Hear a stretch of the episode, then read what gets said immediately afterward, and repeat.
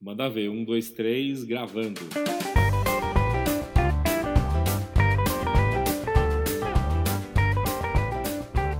Olá pessoal, eu sou o sommelier Vitório Venturini E eu sou o sommelier Ronaldo Sanches.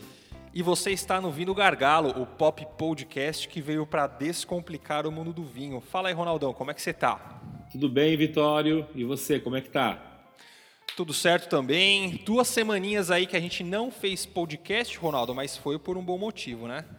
Pois sim, nós produzimos os nossos primeiros vídeos. Você falando aí sobre. Como abrir uma garrafa de vinho, né? Você aí mandou bala sobre como a pessoa pode analisar, né, Ronaldo, um vinho. Como é que foi aí? Foi bacana, cara. A gente mostrou aí para as pessoas como abrir uma garrafa de vinho e como degustar um vinho. Exatamente. E voltando essa semana para o podcast e preparando novos vídeos, certo? Certíssimo. O pessoal aí é, que não teve oportunidade de conferir como tomar um vinho, tá lá no IGTV, tá também no YouTube. Como abrir uma garrafa de vinho, tá no IGTV, lá no Instagram, tá no YouTube. Por favor, nos sigam nas redes sociais, lá no Instagram, sigam a página arroba Vino Gargalo, no YouTube também, Vino Gargalo, pode pesquisar direto lá no YouTube, pode pesquisar é, na- no seu buscador aí no Google. É, se inscrevam no canal, por favor, se vocês gostarem dos vídeos produzidos, dos podcasts que também estão no YouTube. É, deixe o seu joinha, deixe o seu comentário, a gente agradece bastante, certo, Ronaldo? Certinho, é isso aí. A gente te espera lá nas redes sociais. Manda, ma- mandem perguntas que a gente vai responder com o maior prazer. Beleza, e esse podcast também você pode conferir lá na bio do Instagram, tem os links para vocês conferirem no Spotify, no Deezer, no iTunes, no Google Podcasts, enfim, da melhor maneira aí que vocês encontrarem para nos ouvir. Ronaldo, o tema do nosso podcast hoje é como o vinho é feito, certo? Certinho, isso mesmo. Vamos, vamos falar como o vinho é feito. E nós vamos falar sobre basicamente como o vinho tinto é feito, né? como é a produção do vinho tinto. Os outros vinhos, é, o vinho branco, o espumante, ah, o vinho fortificado, esses vão ficar para um outro momento. Então aqui nós vamos falar como vinho tinto tranquilo, né? aquele vinho lá que não é espumante e também não é fortificado, não tem aí adição de álcool é, vínico, né? E é o vinho tinto o, o que o pessoal mais, mais conhece. Ronaldo, então, o vinho tinto tranquilo, né? é, assim como, como os outros vinhos também, nessa parte aí é uma parte comum, ele, obviamente, ele começa na plantação da uva, né? Olha, Vitório, para uma videira crescer e produzir fruto de boa qualidade, ela precisa de níveis corretos de luz e calor solar, é, de um inverno suficientemente frio para elas poderem também descansar. Então, a maioria da- das videiras é, elas são cultivadas onde é, tem é, essas características: é, calor e luz solar correta, é, água é, e o inverno suficientemente frio para ela poder descansar. Aí é a receita para a videira produzir frutos de boa qualidade. É bacana, Ronaldo, porque assim, né? Aí o pessoal pensa, nossa, mas a videira dá em qualquer lugar, eu vou plantar aqui uma, um- um- algumas sementes aqui de uvas é, vitis vinífera e vai, vai crescer aqui a videira e eu vou fazer vinho da videira. Não é muito bem por aí, né? A videira é uma planta bem complexa de se trabalhar, o pessoal... é, as vinícolas, né, que é o local, são, são as propriedades aí que, que cultivam a videira, que cultivam uvas para fazer vinho, elas, elas geralmente elas são muito antigas, né? Elas estão há muitos e muitos anos, podem até mudar os proprietários, mas as propriedades estão aí há muito, muito, muito tempo. Então, é, elas, elas têm um cuidado muito complexo com as videiras, né? Então, o que o Ronaldo comentou, precisa de um, um inverno que no inverno as videiras repousam, né? Antes, no outono, elas perdem as folhas, né? Então caem as folhas no outono, no inverno elas, repousam. Na primavera começa aí o, o crescimento, né, das folhas eh, e das flores e essas flores vão se transformando depois é, nas uvas, né, Ronaldo? E aí, no verão, tanto geralmente no verão no hemisfério norte como no verão no hemisfério sul, são feitas as colheitas, certo? Sim, aí as uvas amadurecem e à medida que elas vão, vão amadurecendo é que ocorrem as mudanças. Elas se enchem de água, os níveis de açúcar é, aumentam, o nível de ácido também da, das uvas vão diminuindo, né, o nível ácido, é, os sabores é, se, se, se, tornam mais maduros é, e elas vão, elas vão mudando de cor. Né? Estamos falando aí das uvas tintas, passando de verde a vermelho e depois púrpura. Vermelho e depois púrpura, né? Púrpura, isso mesmo. É, e aí, né, você comentou que elas vão perdendo ácido, né? A, a uva, né, a, o fruto verde, né, não maduro, ele é um fruto é, mais rançoso, né, Ronaldo? Ele, ele pega na boca, se você pegar aí um, qualquer fruta aí que não esteja madura, você vai ver que vai puxar, né, sua, as suas papilas, né, sua boca vai, vai dar uma amarrada. Com a uva, a mesma coisa, né? O ácido ele vai estar ainda a acidez, né? não um ácido nocivo, né? a acidez do fruto vai estar ainda incomodando, né? vai, não vai ser agradável. Então, conforme ela vai amadurecendo, né? É, os taninos, né? que nós, nós já conversamos aqui no podcast várias e várias vezes, né, que é aquela sensação de adstringência que dá na boca, eles vão amadurecendo, né, eles vão se, se tornando mais é, aprazíveis, né, vão se tornando mais, é, mais confortáveis, não é, Ronaldo, para se sentir né, no vinho. Chegando na maturação para iniciar o processo de, de produção do vinho, com certeza. Beleza. É, então, ok, se colhe a, a, uva, né? Geralmente aí as, as grandes vinícolas, né? Elas têm aí é, duas grandes formas aí de se colher.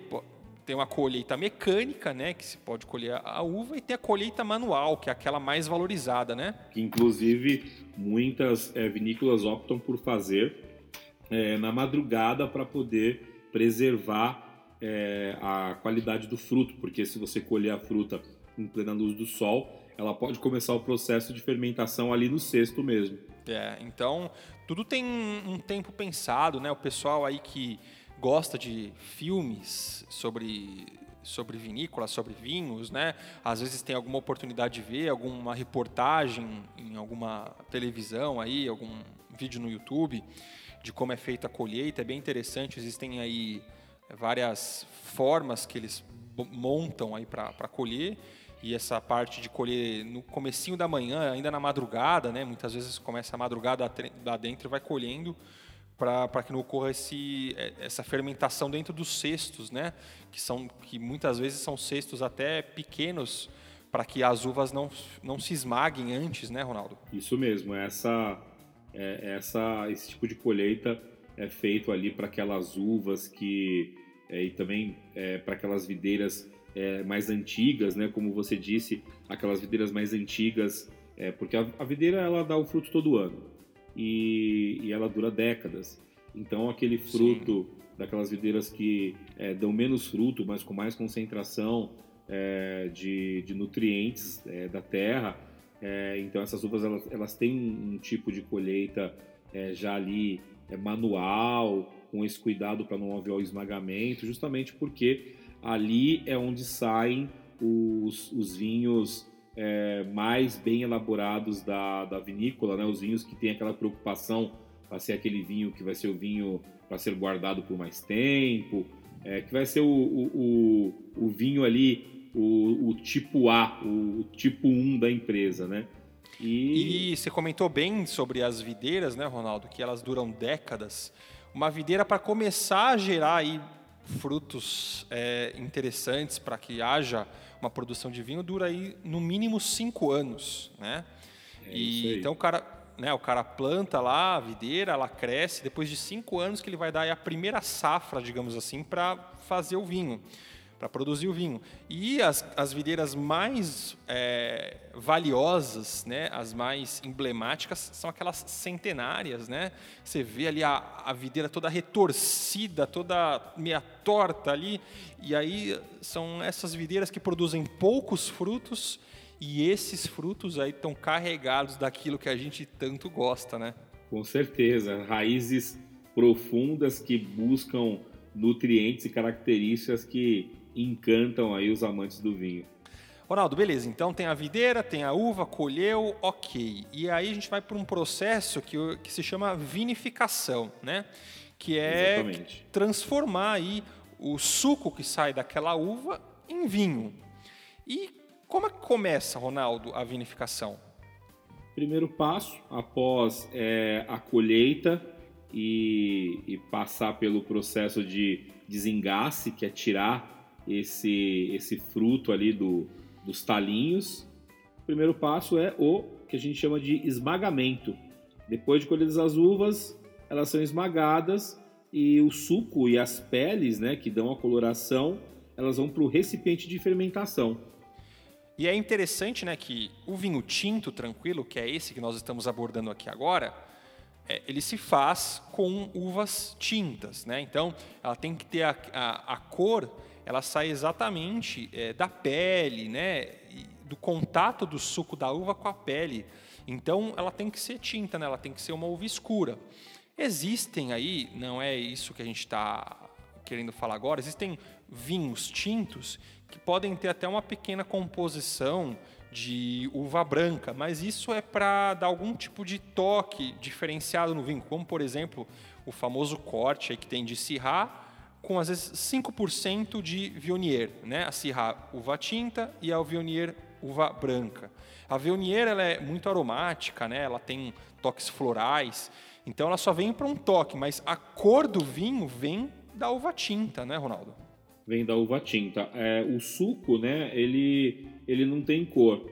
É, então o vinho, a, a, uva tinta, ela pode até produzir é, vinho branco se separado da casca, mas realmente para se produzir vinho tinto, só pode se produzir com uvas tintas, justamente porque é a casca que vai dar a coloração. O contato desse, desse suco de, de uva, desse esmagamento é, da, da uva que gera esse suco de uva em contato com a casca no recipiente de fermentação é que vai trazer cor aí para o nosso vinho. É, aí, aí né, o esmagamento vai para o tanque de inox, geralmente, né, feito em tanques de aço inox.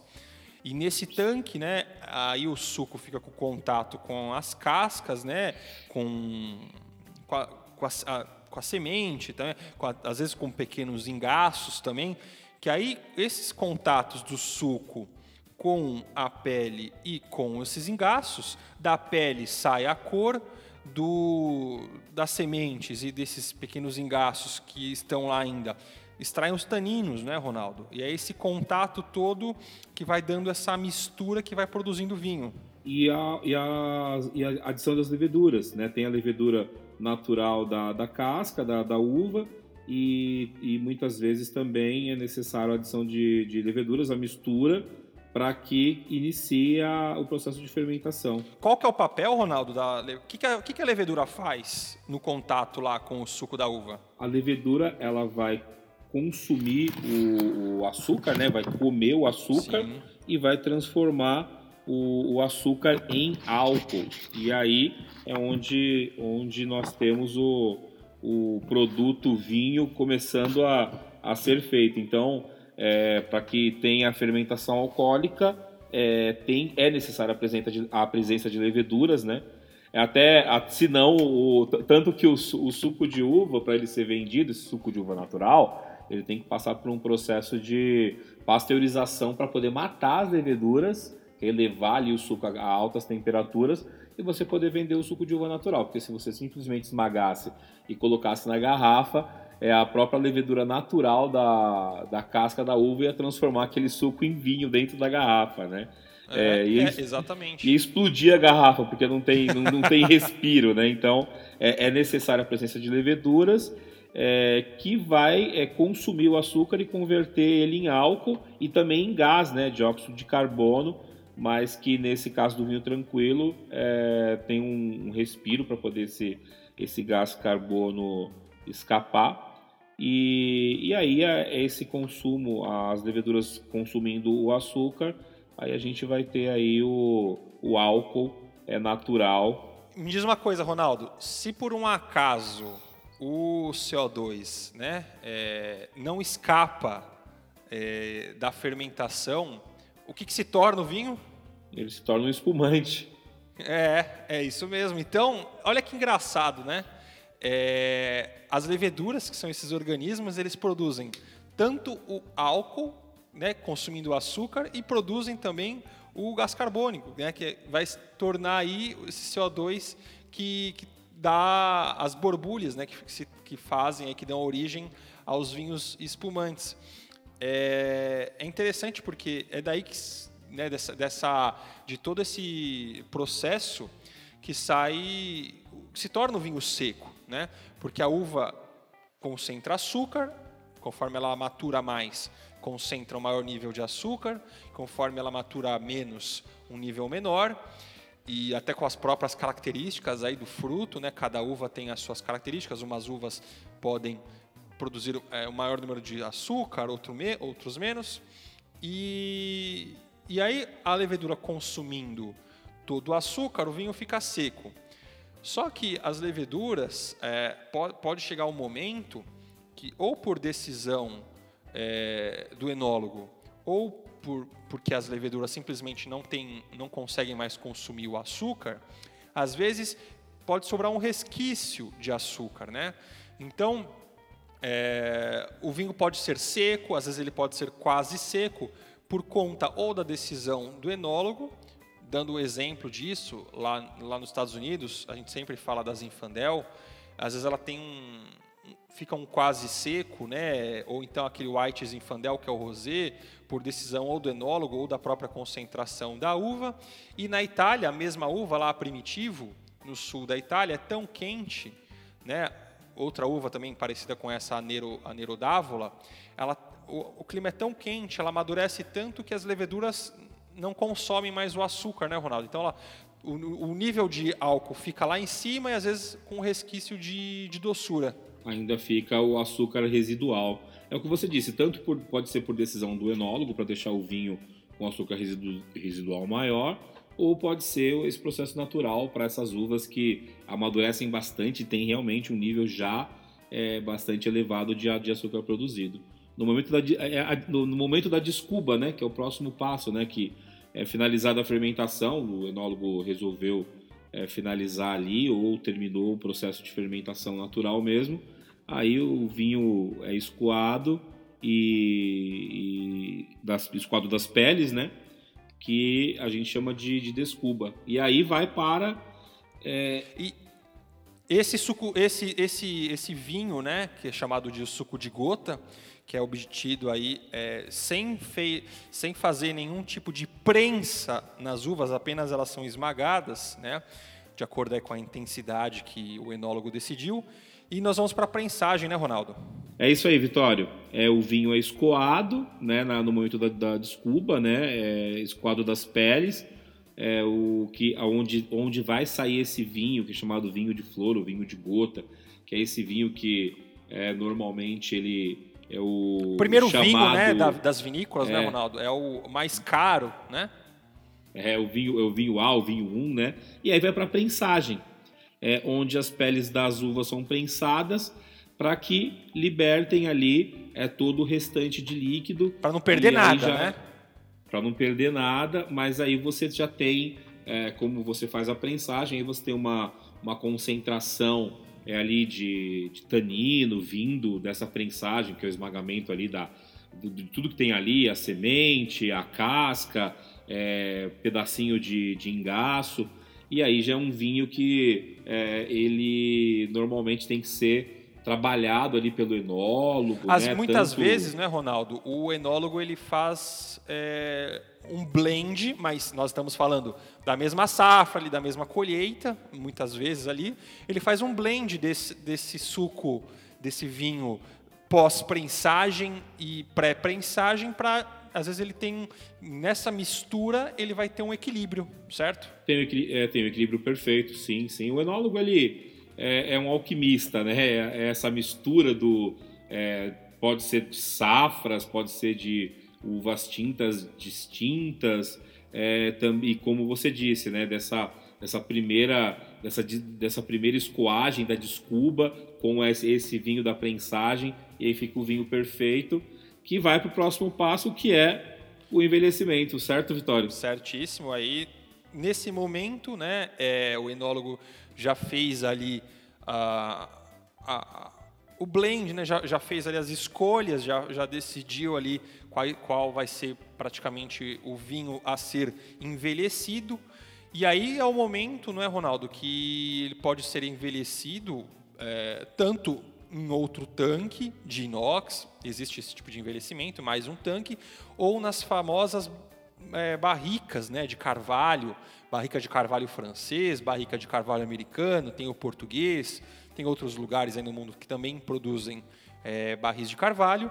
Então, é nesse momento aí que ele ganha essa, a, as notas é, do envelhecimento, notas aí que vão trazer, às vezes, um café, pode trazer é, uma pimenta preta, pode trazer aí uma baunilha, não é? cravo da Índia, nesse envelhecimento no contato da madeira, não é verdade? Exatamente, Vitório. Traz também ali o defumado, porque essa madeira ela é, é trabalhada também, né? A própria vinícola, quando ela vai comprar é, esse, esses barris de, de carvalho, ela ela compra o barril com uma maior tosta, com uma menor tosta, aí o enólogo vai, é, vai analisar se ele quer que aquele vinho ele tenha é, bastante dessas características que você citou, então ele vai colocar esse, esse vinho num, num barril de primeiro uso, ou seja, que nunca passou o líquido por lá, então ele vai, o vinho vai adquirir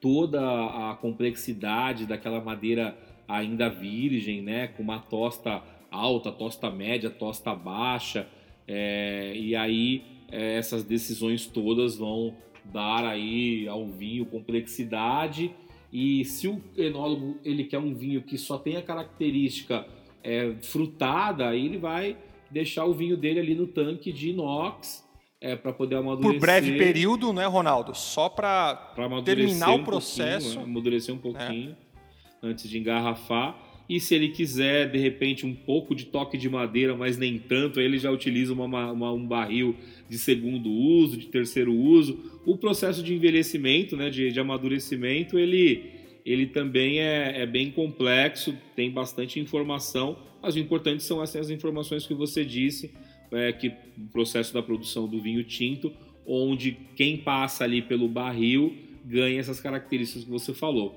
antes de ir para o engarrafamento. Quanto mais o, quanto mais o, o, vinho vai ficando na vinícola, né, mais caro ele vai ficando. Porque são mais processos, mais custo para a vinícola. E, obviamente, a gente tem um, um repasse desses valores para o consumidor final.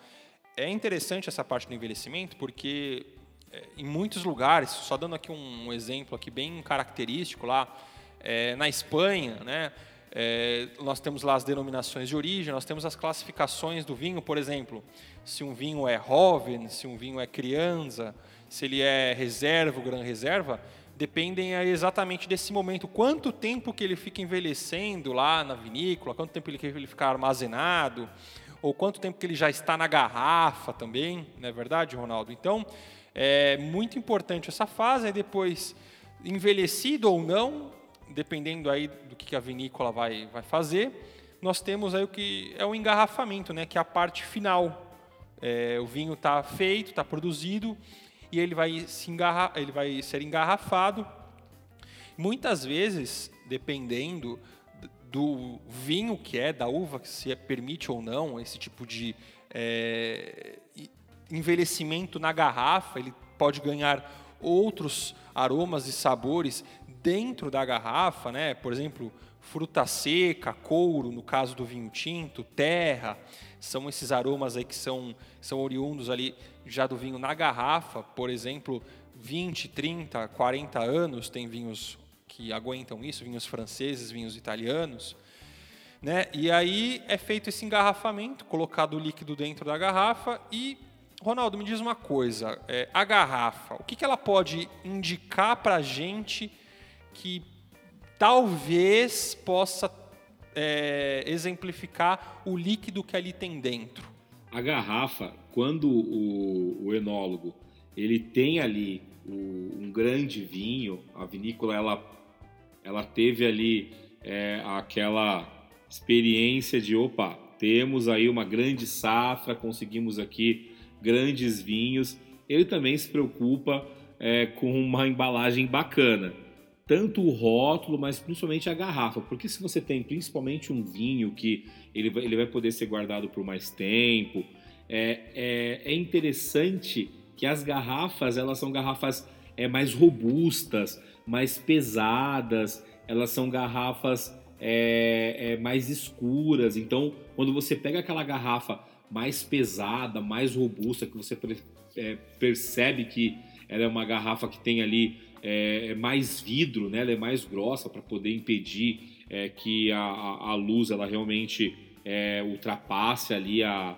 o vidro para poder preservar mesmo o líquido, é uma indicação que pode ser sim é, um, um, vinho de, de melhor qualidade, porque teve essa preocupação por parte da vinícola de uma garrafa mais robusta, que inclusive a gente de vez em quando vai no mercado e faz ali um exame e verifica que esse pode, esse pode ser o, um bom vinho.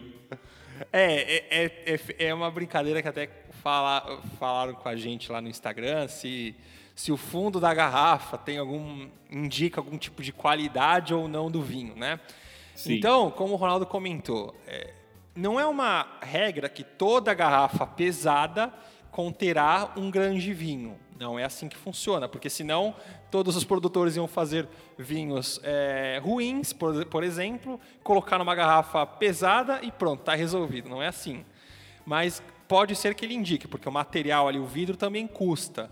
Então, vocês, vocês podem imaginar, né? Como a gente compra alguns outros produtos, algumas embalagens é, podem indicar um produto melhor ou não. No vinho, com, conforme o tempo passa, vocês, a gente né, vai tomando vinho, vai comprando vinho, vai percebendo alguns detalhes que podem fazer a diferença. Como o Ronaldo disse, é, uma garrafa reforçada pode indicar uma, um, é, uma embalagem que pode, pode proteger mais o vinho. E a questão do fundo da garrafa, né, é, não existe nem nada que, que diga que o fundo da garrafa, se ele for ali um fundo mais para dentro da garrafa ou mais reto, né, é, vai, vai ser um vinho melhor ou não. Acontece que para armazenar e transportar as garrafas, para que não haja é, um contato tão abrupto entre elas que pode causar quebra, o fundo pode ser maior ou menor, né, mais fundo ou menos fundo, para que elas encaixem. Né? Então é basicamente isso. Não quer dizer que se um fundo da garrafa é mais fundo ou não, o vinho vai ser de uma qualidade diferente. Perfeito, é isso mesmo, Vitório.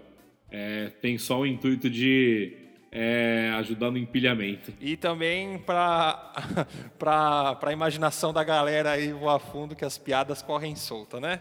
Com certeza.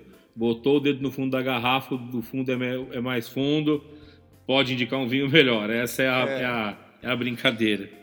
Ronaldão, beleza? Aí o, o, o vinho tá, tá na garrafa, é, basicamente o processo na vinícola é terminado, e aí ocorre o transporte do vinho até, até as, as vendas, né, os vendedores, ou então da própria vinícola até o consumidor final. Isso aí, vinho tinto pronto prontinho para tomar. Você tem mais alguma observação, Ronaldo, que você queira fazer aí? Não, o processo está tá dito, é isso que a gente queria, queria falar mesmo, de como que, que é essa elaboração. O vinho tinto é feito, né? Show de bola. E para a próxima oportunidade aí que nós tratarmos de produção de vinho, nós falaremos aí de outros vinhos, o vinho branco tranquilo, o, o espumante, o fortificado. Nos sigam, por gentileza, lá no Instagram, arroba Gargalo. É, vocês poderão escutar esse podcast lá a partir do link na bio, também no YouTube. Ronaldão, obrigado, valeu mesmo. Valeu, Vitório. Um abraço para você, um abraço pessoal e até a próxima. Abraço, pessoal. Valeu, muito obrigado. Até a próxima. Tchau.